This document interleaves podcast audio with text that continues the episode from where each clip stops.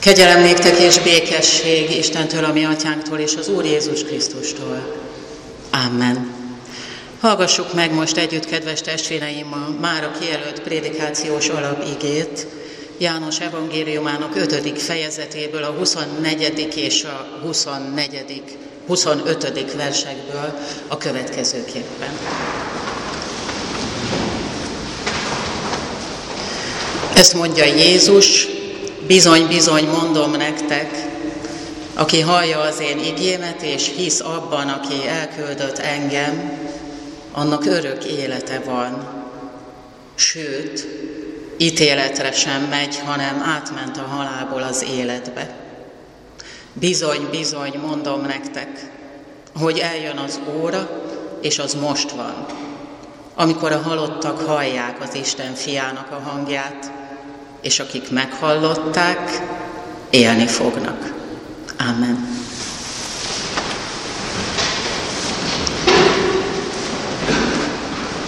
Kedves gyülekezet, szeretett testvéreim az Úr Jézus Krisztusban, minél kevesebbet tud valaki, annál inkább hajlamos túlbecsülni a saját tudását.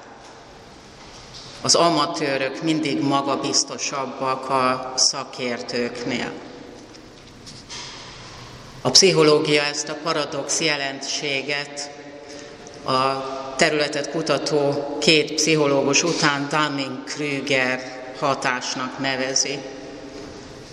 E hatás legnagyobb csapdája éppen az, hogy nem vagyunk képesek belátni azt, hogy nem értünk valamihez, akkor, ha nem is tudunk arról, hogy nem értünk hozzá. Két eszközt használhatunk azért, hogy ne váljunk a hozzáértés illúziójának az áldozataivá. Az egyik az, ha folyamatosan tanulunk, és képezzük magunkat. Minél többet tudunk, annál tisztában látjuk majd, hogy még mennyi mindent nem tudunk. A másik eszköz az, ha viszonylag pontos képet tudunk alkotni akkorról, arról, hogy mekkora a tudásunk egy adott területen, hiszen ennek a fényében eldönthetjük, hogy szükségünk van-e szakértő segítségére egy probléma véleményezéséhez vagy megoldásához. A kutatók azt javasolják, hogy mindig legyünk nyitottak a nálunk kompetensebbek észrevételeire, és ne féljünk tanulni a visszajelzéseikből, még akkor sem, hogyha elsőre nem esik jól az, amit tőlük hallunk. A ma idézett Ézsaiási és az éppen most idézett Jánosi szavakon keresztül nekünk ma a legkompetensebb létező. Maga az Úristen jelzi vissza azt, hogy az életünkkel, a sorsunkkal, az üdvösségünkkel kapcsolatos aggodalmaink, kételjeink, az isteni gondviseléssel kapcsolatos kétségeink oka elsősorban az, hogy még mindig nem ismerjük őt elég jól. Hogy számunkra még mindig sokszor tűnik inkább kézen fekvőbbnek a saját véges erőforrásainkra támaszkodnunk, mint rá, Istenre. Szinte szájba rágósan szembesít minket ezért az Úristen. Az egyik oldalon az iránta érzett bizalmatlanságunk, a másik oldalon pedig az ő ereje, hatalma, nagysága tényével. Miért mondod ezt, Jákob? Miért beszélsz így Izrael? Rejtve van sorsom az Úr előtt, nem kerül ügyem Isten elé. Hát nem tudod, hát nem hallottad. Örökké való Isten az Úr. Ő a földkerekség teremtője. Nem fárad el és nem lankad el. Értelme kifürkészhetetlen. Mintha ezt mondaná ez a szakasz, ember ismert fel, hogy erőd teljében sem vagy hozzá hasonlítható, Istennel összemérhető. Dőljön romba hozzáértésed minden illúziója, mert legnagyobb egzisztenciális biztonságodban sem tartod kezedben a saját és a szeretteid egészségét, biztonságát, életét, jövőjét. Ennek igazságával szembesít minket az a szomszédban dóló, szörnyű, elhúzódó, számunkra most még beláthatatlan diplomáciai, katonai és gazdasági következményekkel együtt járó, és ki tudja, hogy még milyen messze kulminálódó háború is, amiről senkinek nem jó hallani, és amit mégis mindenki egyszeri és hozzáértő ember is egyaránt aggodalommal elemez. Rejtve van sorsom az Úr előtt, nem kerül ügyem Isten elé, mondogatjuk sokféle okból, és sokszor megalapozottan. Megkísérthet minket ilyenkor a mégiscsak a saját kezembe veszem a sorsomat gondolat. És emlékeztet ezért minket, ami mennyei atyánk ma arra, hogy bátran bízzuk magunkat az ő gondviselő szeretetébe. Akard ezért meghallani testvérem most egészen személyesen hozzád szólóan ezt a megnyugtató bátorítást, hogy örökké való Isten az Úr, ő a földkerekség teremtője, nem fárad el és nem lankad el, értelme kifürkészhetetlen. Erőt ad a megfáradtnak, és az erőtlen nagyon erőssé teszi. Akard meghallani ezt a biztatást, és hinni. Ehhez kapcsolódik az a fontos jelen idejű vagy prezentikus eszkatológiának nevezett tanítás is, amiről Jézus a mai prédikációs textusunkban egy igen hosszú krisztológiai beszéd részleteként beszél. Az antik történetírók Tuküdidésztől a Krisztus előtti 5. századtól kezdődően feljogosítva érezték magukat arra, hogy történetük kiemelkedő pontjain nagy beszédeket helyezzenek hőseik ajkára, akik ezekben előadhatták legfontosabb kedvenc gondolataikat.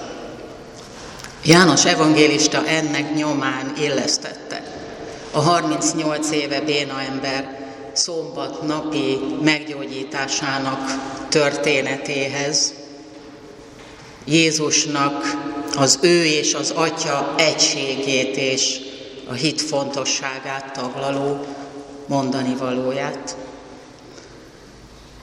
És ennek az a lényege, hogy aki hallja Jézust, és aki hittel és bizalommal hallgat is arra, amit ő az atyával és a Szentlélekkel tökéletes összhangban mond, az olyan életre elevenedik meg, és erre utal a szakasz, eljön az óra, és az most van, amikor a halottak hallják az Isten fiának a hangját, és akik meghallották, élni fognak sora.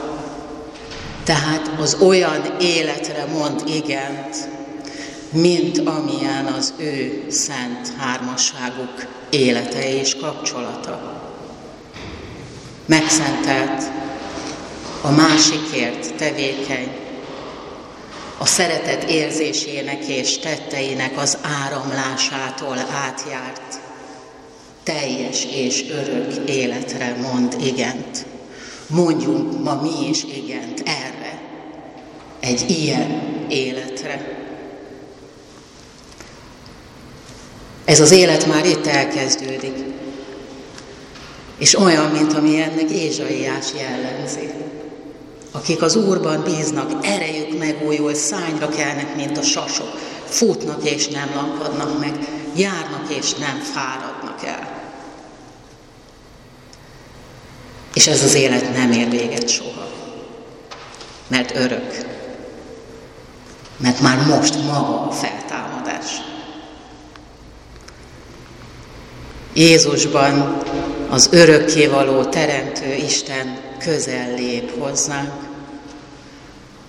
Lelke által lakozást vesz a szívünkben. Örök közösséget és egységet vállal velünk.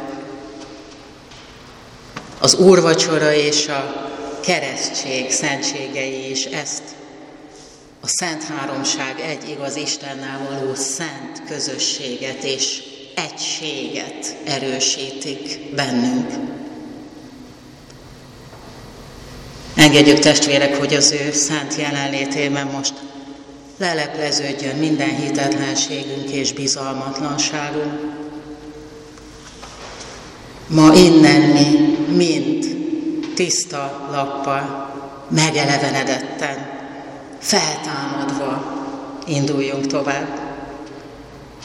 Az Istenben bízók és az Istenben erősek egymásért és a világért tevékeny közösségeként. Legyen így, imádkozzunk. Köszönjük neked, Urunk, hogy teljes bizalommal rád hagyhatjuk jelenünket és jövőnket. Magasztalunk téged, értünk hordozott szenvedésedért, halálodért, és imádjuk feltámadásod titkát. Vértesz föl minket bölcsességeddel, a mindenek felett diadalmaskodó hittel, a veled való közösség erejével, és így segíts minket győzelemre, botlásaink, meglankadásaink, kétségeskedéseink, megakadásaink, félelmeink és a halál fölött az örök életre. Amen. Kedves testvérek, most kérem, hogy nyissuk ki énekeskönyvünket a 70-es éneknél, és ennek énekeljük el együtt a második versét, a 70-es ének második versét.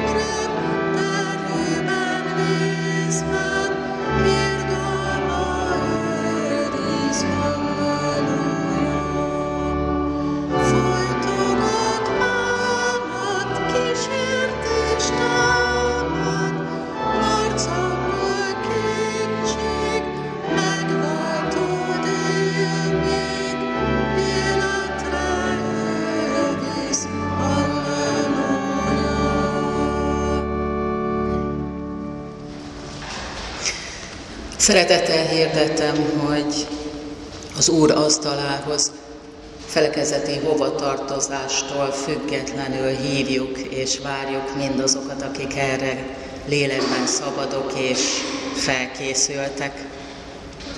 Jövő heti alkalmainkat hirdetem, holnap 25-én délután 5 órakor online biblióóránk lesz, a linket fogjuk küldeni és posztolni a Facebookon.